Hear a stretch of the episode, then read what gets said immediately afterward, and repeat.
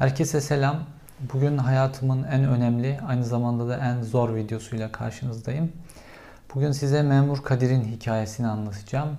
Memur Kadir kısa süre önce hayatını kaybeden babam. Devlet ona son nefesinde dahi dürüst olmadı. Korona nedeniyle hayatını kaybetmesine rağmen ölüm raporuna Covid yazamadılar. Bulaşıcı hastalık diye yazdılar.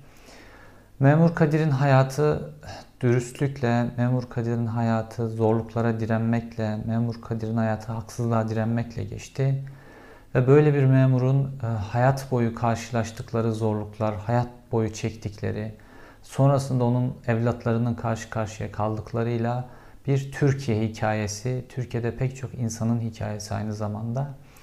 Bir roman gibi e, dar bir zamana sığdırılmış çok büyük bir hayatla da karşı karşıyayız. Sıradan bir insan olarak görülse de sıra dışı işler yaptı kendi e, hayatında ve onun hikayesini dinlerken kendinizden bir parça bulacağınızı ve roman gibi bir hayatı kısa bir videoya sığdırdığımı göreceksiniz. Memur Kadir 1943 yılında hayata gözlerini açtı. Erzurum'un Yağan köyünde 11 kardeşin en küçüğü olarak dünyaya geldi ve e, üvey anneli bir ailede dünyaya geldi. Çünkü dedem, Ahmet dedem e, köy hayatı içerisinde önce benim ninemle evlenmiş. Fakat e, çocuğu olmamış 11 yıl kadar. Dolayısıyla sonra köy hayatında tarımı devam ettirmek için ninemin izniyle ikinci bir evlilik yapmış ve ondan çocukları olmuş 8 tane. Fakat bir süre sonra ninemdeki rahatsızlık da e, iyileşmiş ve ninemin de e, çocuğu olmuş. Ninemin 3 tane çocuğu vardı. 8 e, kardeş ise diğer üvey ninemden olan kardeşler. Dediğim gibi babam en küçüğü. Fakat babam aile içerisinde okuma aşkı olan en önemli kişi.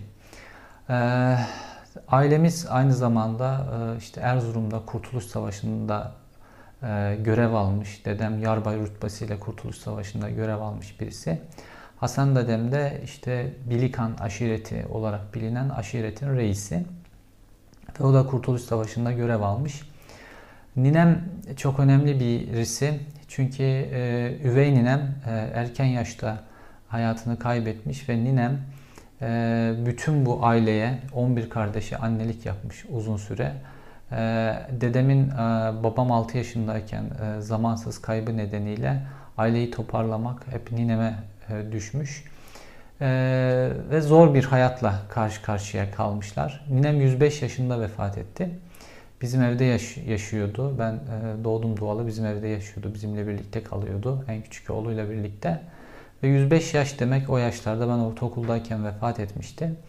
Ee, Osmanlı'yı görmek demek, Kurtuluş Savaşı'nı, Ermenilere yapılanları, bütün bu tarihi süreci görmek demek Doğu Anadolu'da ve ninemin dilinden biz Kurtuluş Savaşı'nı, kıtlık yıllarını, Osmanlı zamanını, Atatürk zamanını, tek parti dönemini, e, Ermenilere yapılanları doğuda bunların hepsini birer canlı şahit gibi onun anlatımlarıyla evde dinleyerek büyüdük.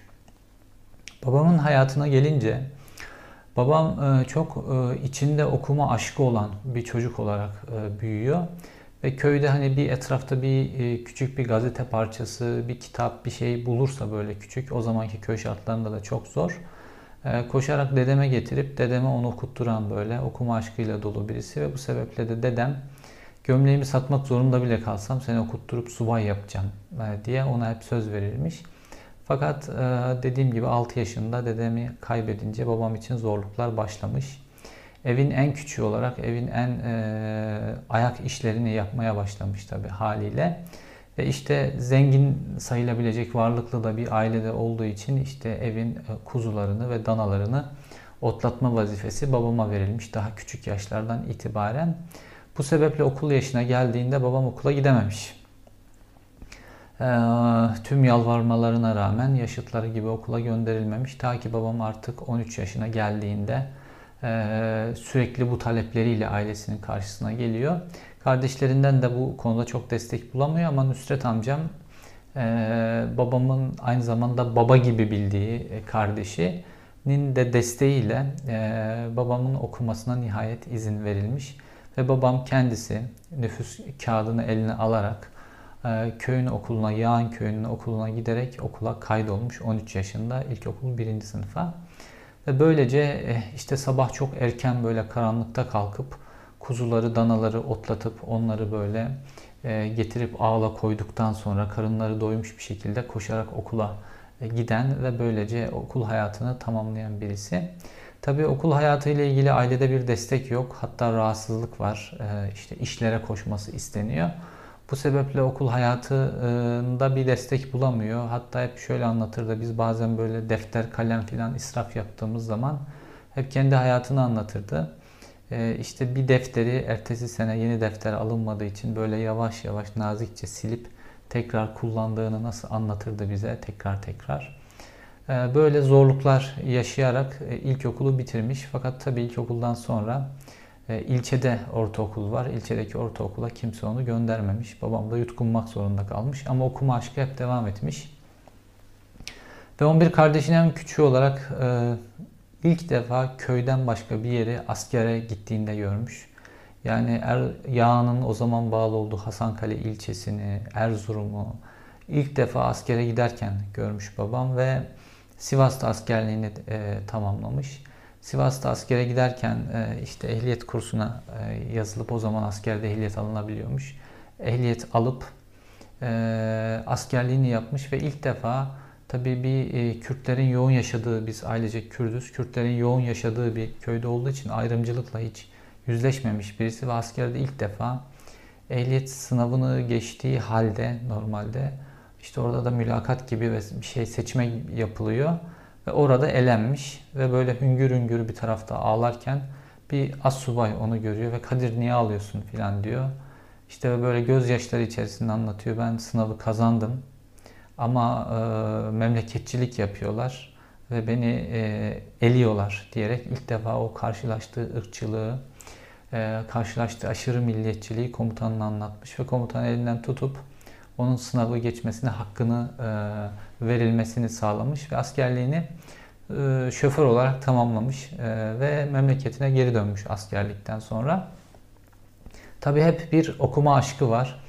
Ve okuma e, aşkı e, böyle detaylı anlatıyorum. Aslında ben bu hikayeyi biraz da çocuklarım için anlatıyorum. Yani neslim için anlatıyorum. Onlar büyüdüklerinde dedelerin nasıl bir insan olduğunu, nasıl bir mücadele verdiğini görmelerini istiyorum. Ama aynı zamanda siz de bu hikayenin içerisinde e, kendinizden bir parça, her şeye rağmen savaşan ve başaran bir adamın hikayesini göreceksiniz. Askerlik dönüşü tabi okumak için e, yollar arıyor fakat bir yol yok. Bu sırada Erzurum Belediyesi e, zabıta alımı için ilana çıkıyor. Ve babam da bir şekilde bunu öğreniyor bir akraba üzerinden. Erzurum Belediyesi'ne işte başvurarak ilkokul diplomasıyla o zaman ailenin de yine tekrar karşı çıkmasına rağmen çünkü aile o zaman için varlıklı bir aile ve hani böyle memurluğu biraz aşağı görüyorlar kendilerine göre. Ama babam öyle düşünmemiş. Bunu okumak için bir fırsat olacağını düşünmüş ve zabıta olarak Erzurum Belediyesi'nde göreve başlamış. Tabii babam göreve başladıktan sonra yine işte kazandığı maaşla ailesine yardım eden çünkü annesi yani tek başına mücadele ettiğini biliyor, yardım eden birisi. Ve 30 yaşına geldiğinde annemle Dilber'le evlenmiş.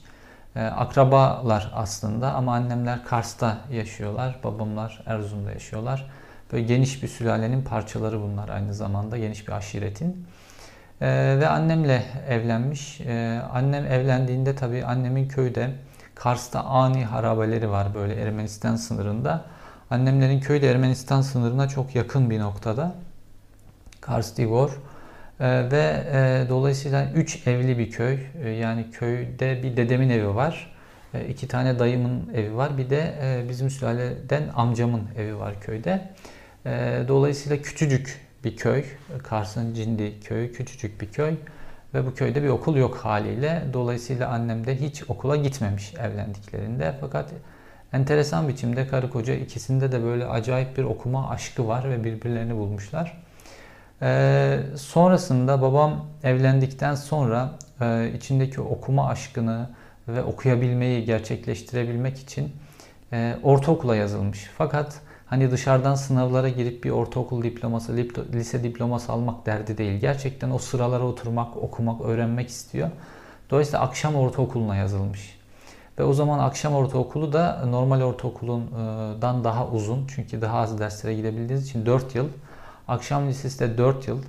E, gündüzleri e, işe gidip e, akşamları da akşam ortaokuluna ve akşam lisesine 8 yıl boyunca gidip lise mezunu olmuş ve diplomasını eline almış. Tabi sonrasında üniversite sınavlarına hazırlanmaya başlamış ve üniversiteyi de kazanmış aslına bakarsanız. O zaman işte abimin daha küçük olduğu, benim de yeni doğduğum yıllarda.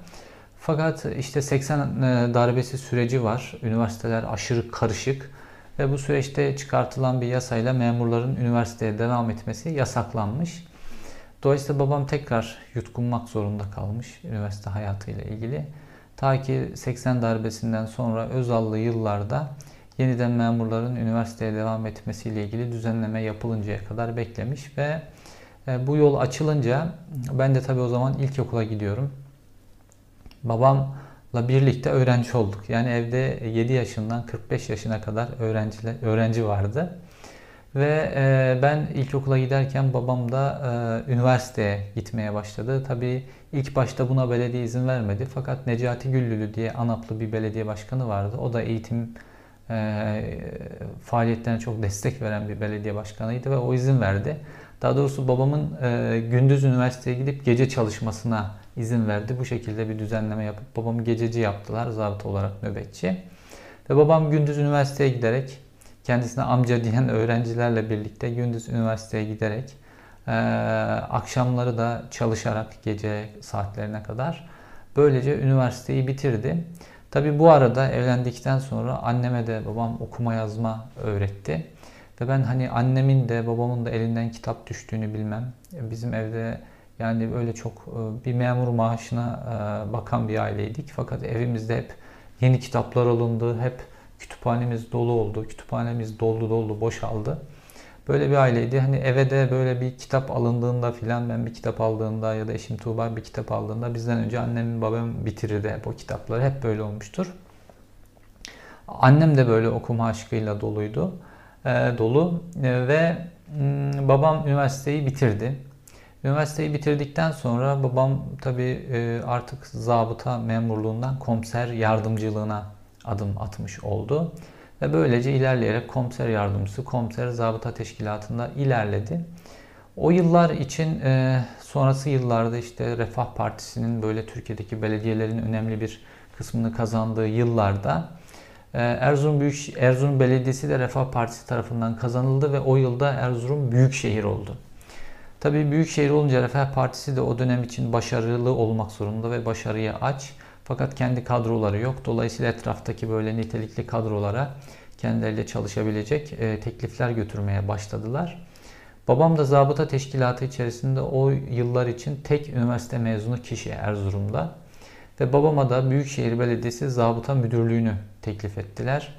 E, fakat tabii hani böyle milli görüş kökenli ve Refah Partili birisi olmadığı için e, vekaleten atadılar. Asaleten değil yani o kadroyu vermediler. Ama babam e, Büyükşehir Belediyesi Zabıta Teşkilatı'nı e, organize etmek, kurmak için bu görevi kabul etti. Zaten e, görev aşkıyla dolu bir insandı ve dolayısıyla daha uzun saatler çalışmak zorunda kaldı. Babam Erzurum Belediyesi'nin Büyükşehir Belediyesi'ne dönüşümündeki zabıta teşkilatı belediyeye gelen her e, kişinin 10 e, kişiden 8'inin uğradığı bir yerdir. İşte ruhsat şu bu bütün işlerde zabıtadan döner aslında. Böyle bir yerde e, bir belediyeden büyük şehire nasıl dönüşüm yapılır? Bununla ilgili bir yönetmelik kitabı da yazdı babam bu süreçte. Diğer böyle dönüşecek belediyelere örnek olması için. Hatta o yıllarda çok böyle büyük şehire dönen belediyeler olmuştu ve babamın bu hazırladığı yönetmelik kitabından faydalandılar. Ee, babam böyle zabıta müdürüydü artık ee, ve biz de o zaman işte okula gidiyorduk, okula devam ediyorduk orta öğretime. Ee, hiç unutmuyorum babamın makam arabası vardı tabii o yıllarda ve makam babamın ev, evden e, işe gidiş güzergahı bizim okul güzergahımızın da üzerinde. Okul da bayağı uzaktı bizim evimiz. Otobüste gitmek zorunda kalıyorduk. Ee, ama bir kere bile bizi makam aracına bindirip de böyle okula falan bırakmadı babam. Ee, biz hep böyle otobüs durağında beklerdik okula gitmek için sabah. Babam makam aracıyla giderdi. Devletin aracını hiç kullandırtmadı bize. Ve böyle dürüst bir hayatı vardı.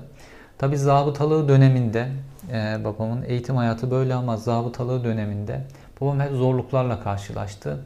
Çünkü zabıta teşkilatı aynı zamanda belediyede rüşvetin de çok önemli döndüğü bir e, teşkilat. Ve babam e, özellikle Doğru Yol Partili bir belediye vardı, belediye başkanı. Belediyenin personelini kendi mandırasında çalıştıran böyle bir tip. E, onun bu rüşvet çarkına babam hep çomak soktu, çalıştırıldı zabıta karakollarında. Ve babam e, o ve ondan sonra başka belediye başkanları döneminde de hep böyle sürgünler yedi. En kötü karakollara gönderildi. Hatta bu Doğru Yol Partili belediye başkanı o kadar baskı yaptı ki babama. Erzurum'da genel ev şehrin böyle 20 kilometre uzağında Palandöken dağlarının arasında normalde şehirden hiç kimsenin göremeyeceği bir noktadadır. Orada bir zabıta karakolu var. Babam oraya sürdü. Böyle hem 20 kilometre şehirden her gün gitsin gelsin hem de ailesinde bir düzeni bozulsun diye. Fakat enteresan bir şey oldu. Babam oraya gittiğinde tabi orası da genel ev civarı rüşvetle dönen bir yer. Ee, babam orada da rüşveti engelledi. O zaman komiserdi. Ve e, e, genel evin patroniçesi belediye başkanını arıyor ve işte Kadir komiser geldikten sonra buradaki rüşvet bitti vesaire diye teşekkür ediyor. Bu telefondan sonra iyi ki bu telefonu açmış. Babam oradan da aldılar. Bu sefer böyle uzak bir gece kondu karakoluna sürdüler. Böyle hep devam etti sürgünler. Sonra babamı e, zabıta teşkilatında komiser rütbesinde olduğu için yetkili. Bu sefer itfaiyeye sürdüler. itfaiye memuru olarak. E, babam itfaiyeye gittiğinde de hem bununla ilgili sürekli davalar açtı. Fakat itfaiyeye gittiğinde de e, tabi itfaiye memurluğunu bilmiyor ama işte bu yangın söndürme tüplerinin önemli bir şey olduğunu o zaman kendisi için düşündü ve böyle iş yerlerini gezip gezip hep yangın söndürme tüplerini kontrol ediyordu. Tarihi geçmiş mi filan ve bunu anlatıyordu. Bunun çok önemli olduğunu. Bir iş yerinde yangın çıkarsa yangın söndürme tüpünün çok hayati olduğunu. Bunu kendine misyon edinmişti. Hatta biz böyle sonradan yürürken bazen böyle esnafla filan karşılaşırdı babam sokaklarda e, ya da dükkanların önünde esnaflar böyle bu yangın söndürme tüpleriyle ilgili hep espri yaparlardı babama.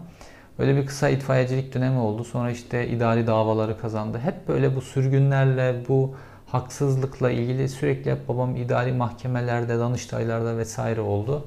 Bunların hepsini kazandı. Bu haksızlıkların hepsini yargı önünde mahkum etti. Sonra Büyükşehir Belediyesi zabıta müdürüyken sonra e, MHP e, belediyeyi kazandı. Ve tabii bizde Kürt e, olduğumuz biliniyor. Babamın Kürt olduğu biliniyor. Ve belediye başkanı bu sefer babama baskı yapmaya başladı. Ve babam da e, belediye başkanına giderek ya bu baskılara bunlara hiç gerek yok. Biliyorum bana neden baskı yaptığınızı. E, sizinle uğraşmayacağım, e, bununla uğraşmayacağım dedi ve emeklilik dilekçesini verip emekli oldu babam. E, tabii babam böyle hep e, ön plana çıkan, dürüstlüğüyle böyle haksızlıklara karşı mücadele eden bir adam olduğu için hep böyle e, muamelelere maruz kaldı. Bir keresinde babam hakkında işte PKK'lı diye ihbarda bulunulmuş. E, sırf memuriyetten attırabilmek için. E, bununla ilgili işte istihbaratçılar babamı izlemişler tabi. E, sonuçta devlette önemli bir e, görevi var. E, istihbaratçılar izlemişler babamı. Babamın hiç böyle bir bağlantısını tespit edememişler. Fakat o zamanlar annem böyle evin etrafında birilerinin falan dolaştığını söylemişti. Biz de böyle işte ortaokulda filandık. Ee, sonra işte babam istihbarattan çağırmışlar. Tabii 90'lı yıllar bunlar. Kürtler için zor yıllar. Ee, ve babama biz seni araştırdık. Kaç gün zamandır da seni, aileni takip ediyoruz. Böyle PKK bağlantılı olduğuna ilişkin bir ihbar var. Hiçbir şey bulamadık. Ee, bu konuda işte bir savunmasını almışlar. Babam da e, yani hiçbir şey bulamadınız, hiçbir şey bulamazsınız. Çünkü benim hiç böyle bir bağlantım yok. Ben dürüst bir memurum. Ve bu haksızlıklara, rüşvete karşı olduğum için bunlar başıma getiriliyor. Memuriyetten attırılmaya çalışıyorum diye savunmasını yapmıştı. Tabi böyle e, sonra da işte e, kimliği nedeniyle, Kürt olması nedeniyle böyle baskı görünce de istifa etti. Tabi bununla ilgili de babamın hep anlattıkları vardı. E, biz mesela evde biz çocukken Kürtçe konuşulmuyordu. Babam zabıta teşkilatının içerisinde olduğu için Erzurum'da böyle milliyetçi bir şehir.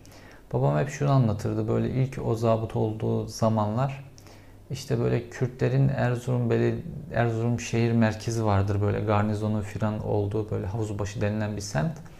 Biraz böyle elit kalburüstü bir semtmiş o zamanlar için. Oraya mesela köyden gelen bu Kürtleri filan sokmadıklarını, e, belediyenin zabıtaya bu görevi verdiğini, e, böyle köylü filan Kürt tipli birisini görünce oradan uzaklaştırıldığını vesaire bunları anlatırdı hep. E, kendisi de bu baskılarla e, maruz kaldı ve bize de hani böyle şiveden dolayı milliyetçi de bir şehirde büyüyoruz. Bir baskıya maruz kalmamamız için annemle babam bir karar almışlar. Türkçemiz düzgün olsun diye. Evde Türkçe konuşmamış, Kürtçe konuşmamışlar hiç kendi aralarında. Ve biz hani çocukken Kürtçe bilmiyorduk. Sonradan işte böyle köyde akrabalarımızın yanına giderken yaz tatillerinde falan biraz öğrendik ama hani böyle Kürtçe de çok biliyorum denemez hala. Ee, böyle anlasam da konuşamıyorum. Yani bu ama Türkiye'deki bir baskıyı gösteriyor. İşte bir e, Kürt e, ailenin e, yaşadığı baskının çocuklarına nasıl yansımasını, kendi evlerinde kendi dillerini e, konuşamaz hale gelmelerini bu da gösteriyor. Bu da bu, tabii bunu babam bize açık yüreklilikle anlattığı için bu e, Türkiye'yi bizim daha iyi anlamamıza neden oldu. Ee, ve böyle sonra biz eğitim hayatına işte devam ettik. Babam tek memur maaşıyla bizi okutabilmek için her şeyi yaptı. İşte abim üniversiteyi bitirdi, işe girdi. Ben gazetecilik okumak istiyordum, gazeteci oldum.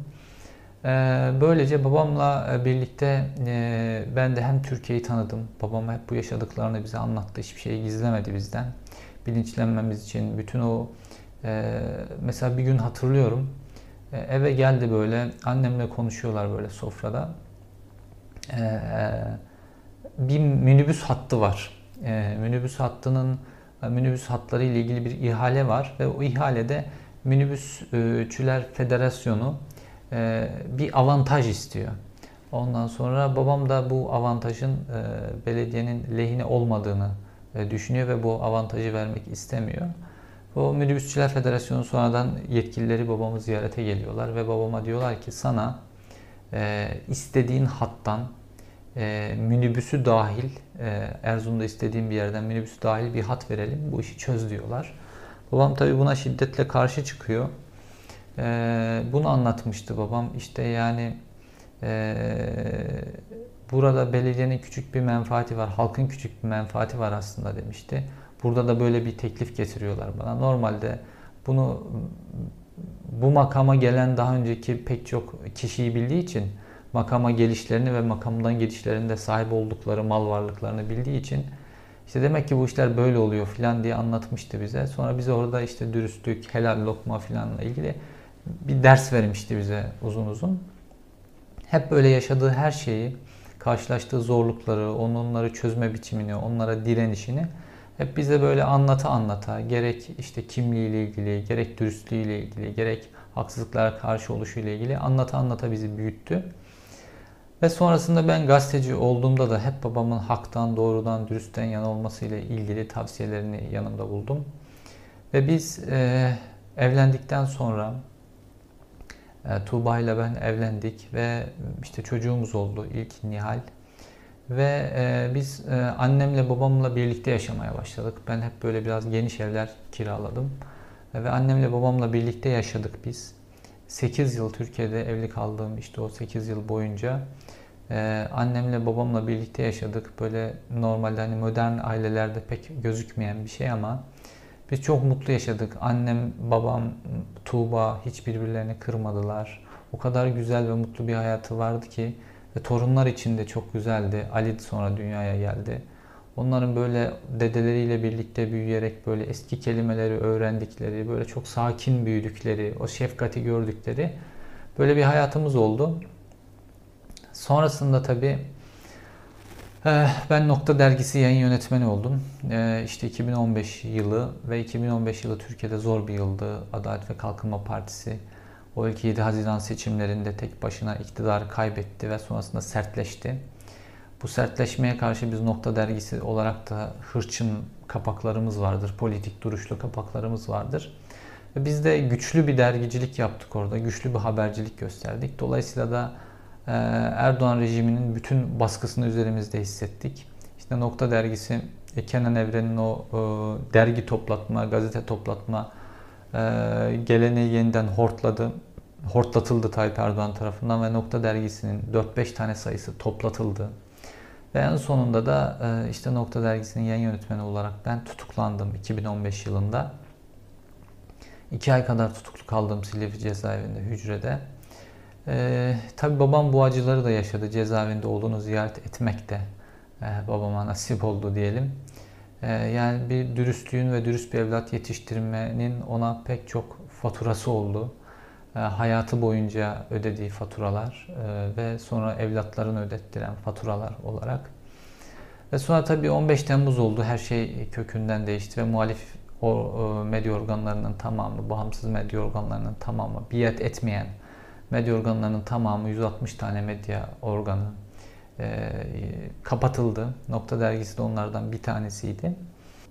Tabi Nokta dergisi kapatıldıktan sonra işte bizim hakkımızda daha önce açılan bu 2015 yılında Tayyip Erdoğan eleştirdiğimiz o kapaklarla ilgili açılan davalarda seyir bir anda değişti. Normalde savcı hakkımızda beraat talep ettiği halde mahkeme konjektür gereği beraat talebinin değerlendirmesini biraz uzatmıştı. Sonra 15 Temmuz olunca tabi o hakimler de değişti. Herkes değişti. Ee, işte o hakim yaşlı bir hakimdi. Emekli oldu.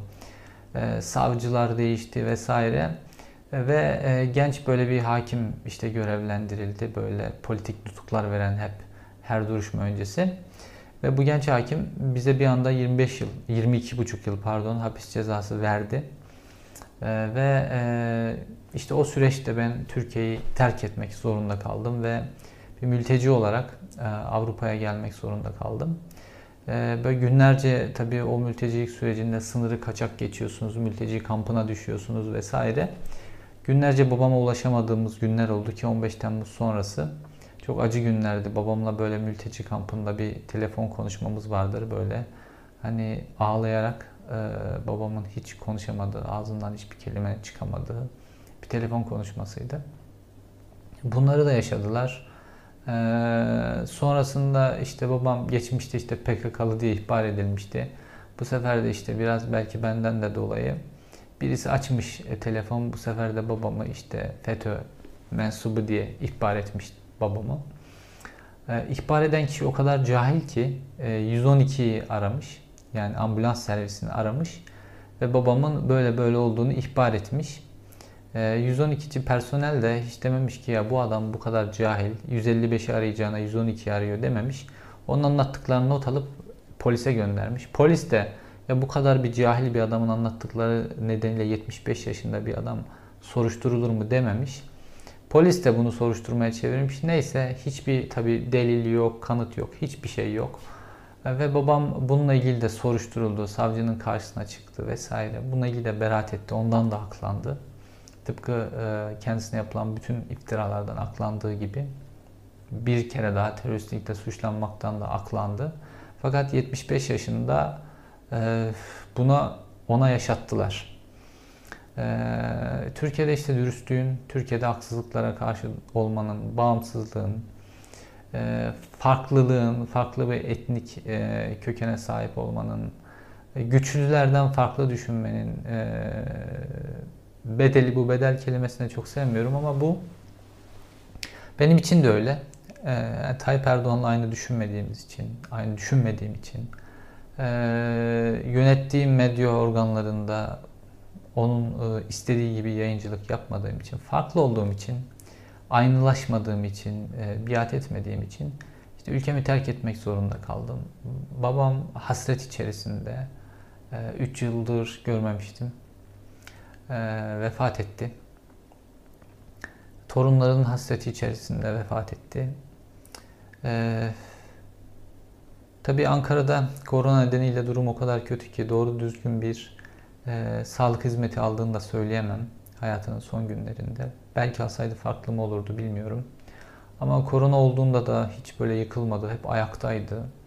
E, işte o anlatılan hastalar gibi atlatmadı süreci. Son anına kadar ayaktaydı. Ee, dindar bir adamdı. Ee, son anına kadar işte ibadetlerini de kendi yerine getirdi. Ee, bu dindarlığı ile ilgili de bir şey dikkatimi çok çekmişti. Ee, onu da anlatmak istiyorum. Ee, işte dedim ya hani bizimle hep böyle Türkçe diyalog kurmuş. Ee, şivemiz düzgün otursun Türkçe şivemiz diye. Dolayısıyla hani biz de Türkçe konuştuğumuz için evde genel olarak e, genel olarak değil hep Türkçe konuşuluyordu. Bazen annemle babam kendi aralarında Kürtçe konuşuyorlardı ama sonradan. E, fakat babam bazen böyle uyanırdım gece böyle 3 gibi filan. Babam hep böyle gece 3 ile 5 arası böyle ibadet yapardı. İbadetini böyle kimsenin olmadığı saatlerde tek başına öyle yapardı. E, bazen böyle uyanırdım böyle dua ediyor. Dua ettiği zamanlar Kürtçe dua ediyordu böyle. Yani böyle kendini Allah'la en yakın hissettiği o anda böyle ana diline dönüyordu ve Kürtçe dua ediyordu. O beni etkilemişti mesela. Tüm bu yaşadığı baskılara e, işte Allah'la baş başa olduğu an belki e, daha böyle boyun eğmiyordu diyeyim. Ya da kendini öyle samimi hissediyordu. E, o da ilginç bir anekdottur benim için. Ve babam 77 yaşında tüm bu hayat hikayesini geride bırakarak kendi ilkokula yazılıp e, çocukları ilkokula gider, ortaokula giderken üniversiteyi bitiren, eğitim hayatını sürdüren, son ana kadar elinden kitap bırakmayan bir adam olarak 77 yaşında koronadan vefat etti. E, fakat devlet ona bu son nefesinde bile dürüst olmadı. Ve ölüm e, raporuna korona değil de Covid değil de bulaşıcı hastalık yazdılar. O son anda bile o dürüst olmayı başaramadı devlet, devlet görevlileri. Dürüst bir devlet görevlisiydi fakat o son nefesinde bile karşısında dürüst bir devlet görevlisi bulamamak. Bu da belki onun dramı maalesef. Ee, ve bu şekilde istatistiklere yazmamış oldular. Ve bu şekilde babamı defnettik. Ankara'da bir köy mezarlığına defnedildi. Son anlarında yanında olamadım. Ee, bir evladın e, son vazifesidir babasının üzerine birkaç avuç toprak atmak. Ee, o da nasip olmadı bize. Ee, ama geride güzel bir hayat bıraktı, dolu dolu bir hayat bıraktı. Ee, dürüst, e, haksızlıklara karşı duran, zaten el yazısıyla torunlarına bıraktığı bir şey var. Ee, onda da bunları yazmıştı. Böyle onu uğurladık. Memur Kadir e, hayata böyle bir iz bıraktı. Bunu da sizinle paylaşmak istedim. E, onun hikayesinin bilinmesini istiyorum. Böyle bir insan geçti Türkiye'den. Böyle dürüst memurların Türkiye'de çok olduğunu biliyorum. Belki de ülke hala ayaktaysa bu tip insanlar sayesinde ayakta. Sayıların artmasını dilerim. Memur Kadir'in onlara örnek olmasını dilerim. Memur Kadir'in çocuklarıma örnek olmasını dilerim. Umarım onun gibi dürüst, haksızlıklara karşı duran birer insan olurlar. Umarım ben de ona layık bir evlat olarak hayatımın sonuna kadar doğru bildiğini söyleyen, doğru bildiğini dile getiren e, haksızlıklara karşı duran birisi olurum. Eh, benim için zor bir videoydu. Eh, kendimi frenleyerek anlattım bunları. Eh, Allah rahmet eylesin diliyorum babama. Eh, izlediğiniz için teşekkür ederim. Zor bir videoydu. Eh, Memur Kadir'in ardından eh, son görev olarak Üzerine iki avuç toprak atamadım ama e, gazeteci olarak bu görevimi yerine getireyim. Onun hikayesini anlatayım istedim. Memur Kadir'in hikayesi böyle.